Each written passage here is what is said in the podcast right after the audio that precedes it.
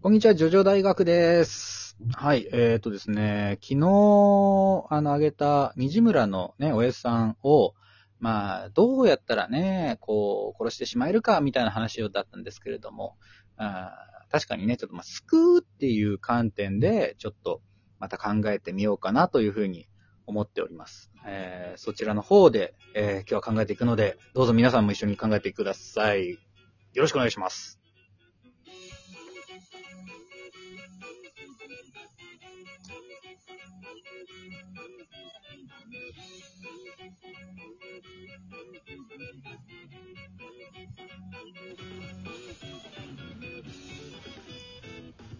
はい、もたちのさん。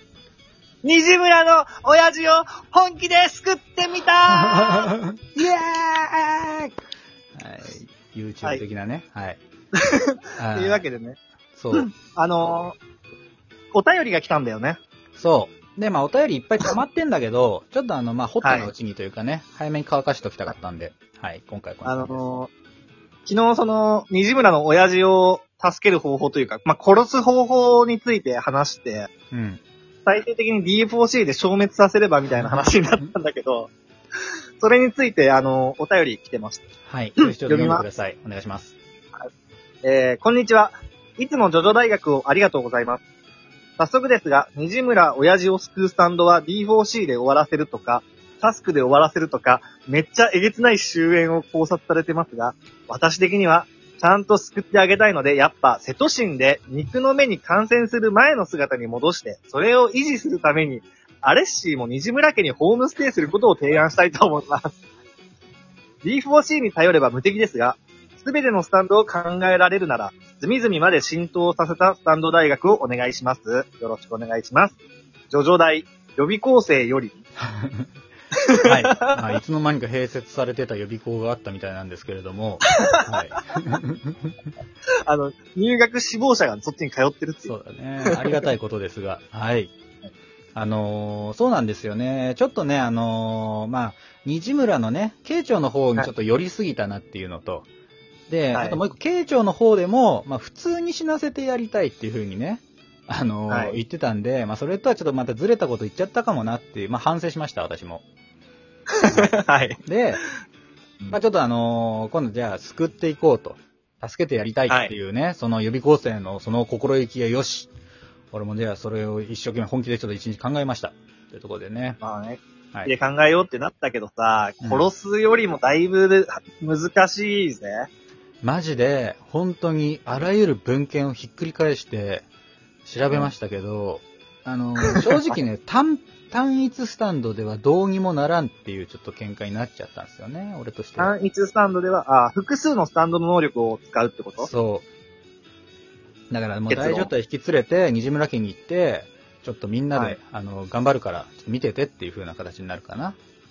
はいはい。まあでもほら、アレッシーのさ、瀬戸神でっていう意見がまたちょっとあるかも。そうだね。ちょっとこれについて触れていこうと思うんですけど、うんまず、そのアレッシーがね、あの、若返らせることができますと、瀬戸神で。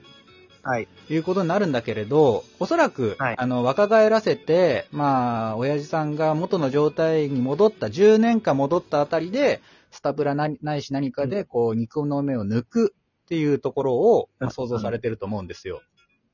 はいはい、はい。まあ、そうだよね。だってあの、ピアスはそのまんまだから、肉の目はそのまま違う違う刺さってるからね。何？肉の目を抜くのは想定してないよ。あの、若返らせたまま、ホームステイするって言ってるから。あ、でもそれだとまた余計ダメだよね。その、何が言いたいかっていうと、あの、ディオの、はいディオが死んだことによって、あの暴走が始まってるわけですよ。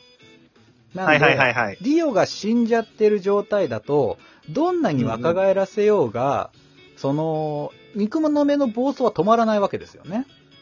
確かに。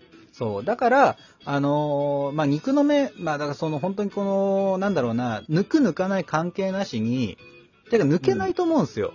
そもそも。抜こうとしてもね。その暴走が止まってないから、どんなに若返らせよう。例えばその肉の目がね、ちっちゃくなるかって言われると、ちょっと懐疑的で私からすると。はいはい。若返るっていうかね、時間を戻すスタンドではないのでね。う。うんん、なるほどね。っていうのが、まあちょっと大前提でちょっと話をさせてもらうので、正直、まあはい瀬戸神もね、あの、はい考えたこともなかったかっていうと、まあああったかな？うん、ただ、うん本当に？机、ううんん、10年前よ、それこそ。それこそ読み込んでた頃のだけの思い出だけど、そはいはいはい。う。でも、そう、だから逆にグレートフルデッドではね、年を取らせ続ければ殺せるかって言ったら絶対それは違うじゃん。まあ、だって不老不死って言ってるぐらいうん永遠に生き続けるって言ってるんだからね、老化しないんじゃないか、そもそもな。そうなんですよ。なもんだから、ちょっとその、だから瀬戸神でどうこうっていうのは、ちょっとまあ疑問点が残っちゃうなっていうのが私の見解ですね。はい。そう。若返っても暴走し続けるってことですね。まあいいや。で、ちょっともたちのもさ、考えてくれたわけでしょ？今日。まあ、考えましたよ、少しは。ちょっとそれ、先に言ってもらえるちょっと待って、あのね、うん、俺のはね、そんなに固まってないのよ。で、ああうん。お学長が、あの、一つアイディアを考えたって、これなら直せるかもしれねえって言ってるのが一つあるじゃない。うん。当てていい？いいよ。当てて。ぜ、絶対このスタンド使うでしょっていうのが一つあるから。はい。どうぞ。マン・イン・ザ・ミラー。あー、ブー。違います。あマインザミラー違うの？使いません。ええあれでし俺が思ったょあの、許可しないわけでしょ？その、そう。健康な部分と、その、肉の面に侵食された部分を引き剥がして、えー、なんならその、怪我を負ってしまったらその場で、えー、あの、治すってことでしょ？あの、親父を鏡の中に入ることを許可する。だが、ディオの細胞は許可しないはい。っていうところなんだけど、はいあの完全同化してるわけですよ。あ、もうそういう前提ね。うん。だから肉の目の部分っていうのはもうないという風なね、見解なんだよ。だってもう全身よ。体がもげようが頭潰されようが、戻ってしまうっていうのは、もうそれはもうディオの肉の目で侵食されてますから、全身が。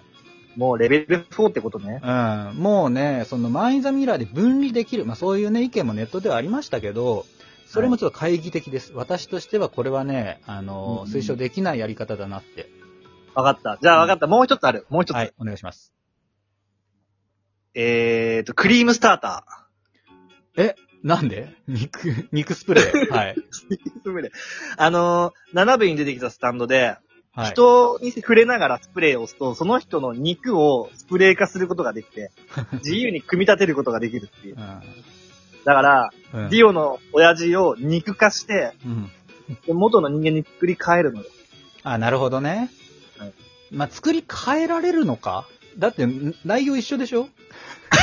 成分は。まあ、でも、あまあ、あとはね、あのー外見を普通の人間にすることはできるよね、クリームスターターで。まあ、そうだね。外見を変えることはできるかもしれないけど、うんいや心とかね、そういった記憶が戻るかっていうと、ちょっとわかんないなっていううんですね。はいいいじゃあ私の、私なりの見解言って。ね、他にはあるんだ。はい。ちょっとね、大前提として、スワンプマンっていう思考実験があるんだけど。はい。ある男がハイキングに出かける道中、その男は不運にも落雷に遭ってしまうと。で、死んでしまう。はいちょうどその時に奇跡が起きて、近くの沼に雷が落ちる。はい。でそこで、なんとその成分に化学変化が起き、全く同じ人間が現れ、えーとことこと歩いて帰ったと。え記憶も何もかもが同じもの人間です。果たしてその人間は同一人物なのかっていう思考実験があるんですけれど、うん、うん。スワンプマンの思考実験ですが、まあこれをちょっと使います。はい。はい。で、まあ、同一人物である、まあ、ないしは、まあ、ほぼ同じ人間だという風な過程で話を進めるよ。はい。もう時間もないんで。あのーまずね、えーここで一回切る。一回切ってもいいな。ちょっと、じゃあ、ここで切ろう。ここで切ります切るんだけど、ここで切ろう。ちょっとまだな 長くなるので、あの、ちょっとこれをヒントに、うん、あの、考えてみてくださいというところですね。学長の答えが楽しみだな。ありがとうございます。じゃあちょっと一旦ここで、はい。to be continued. to be continued!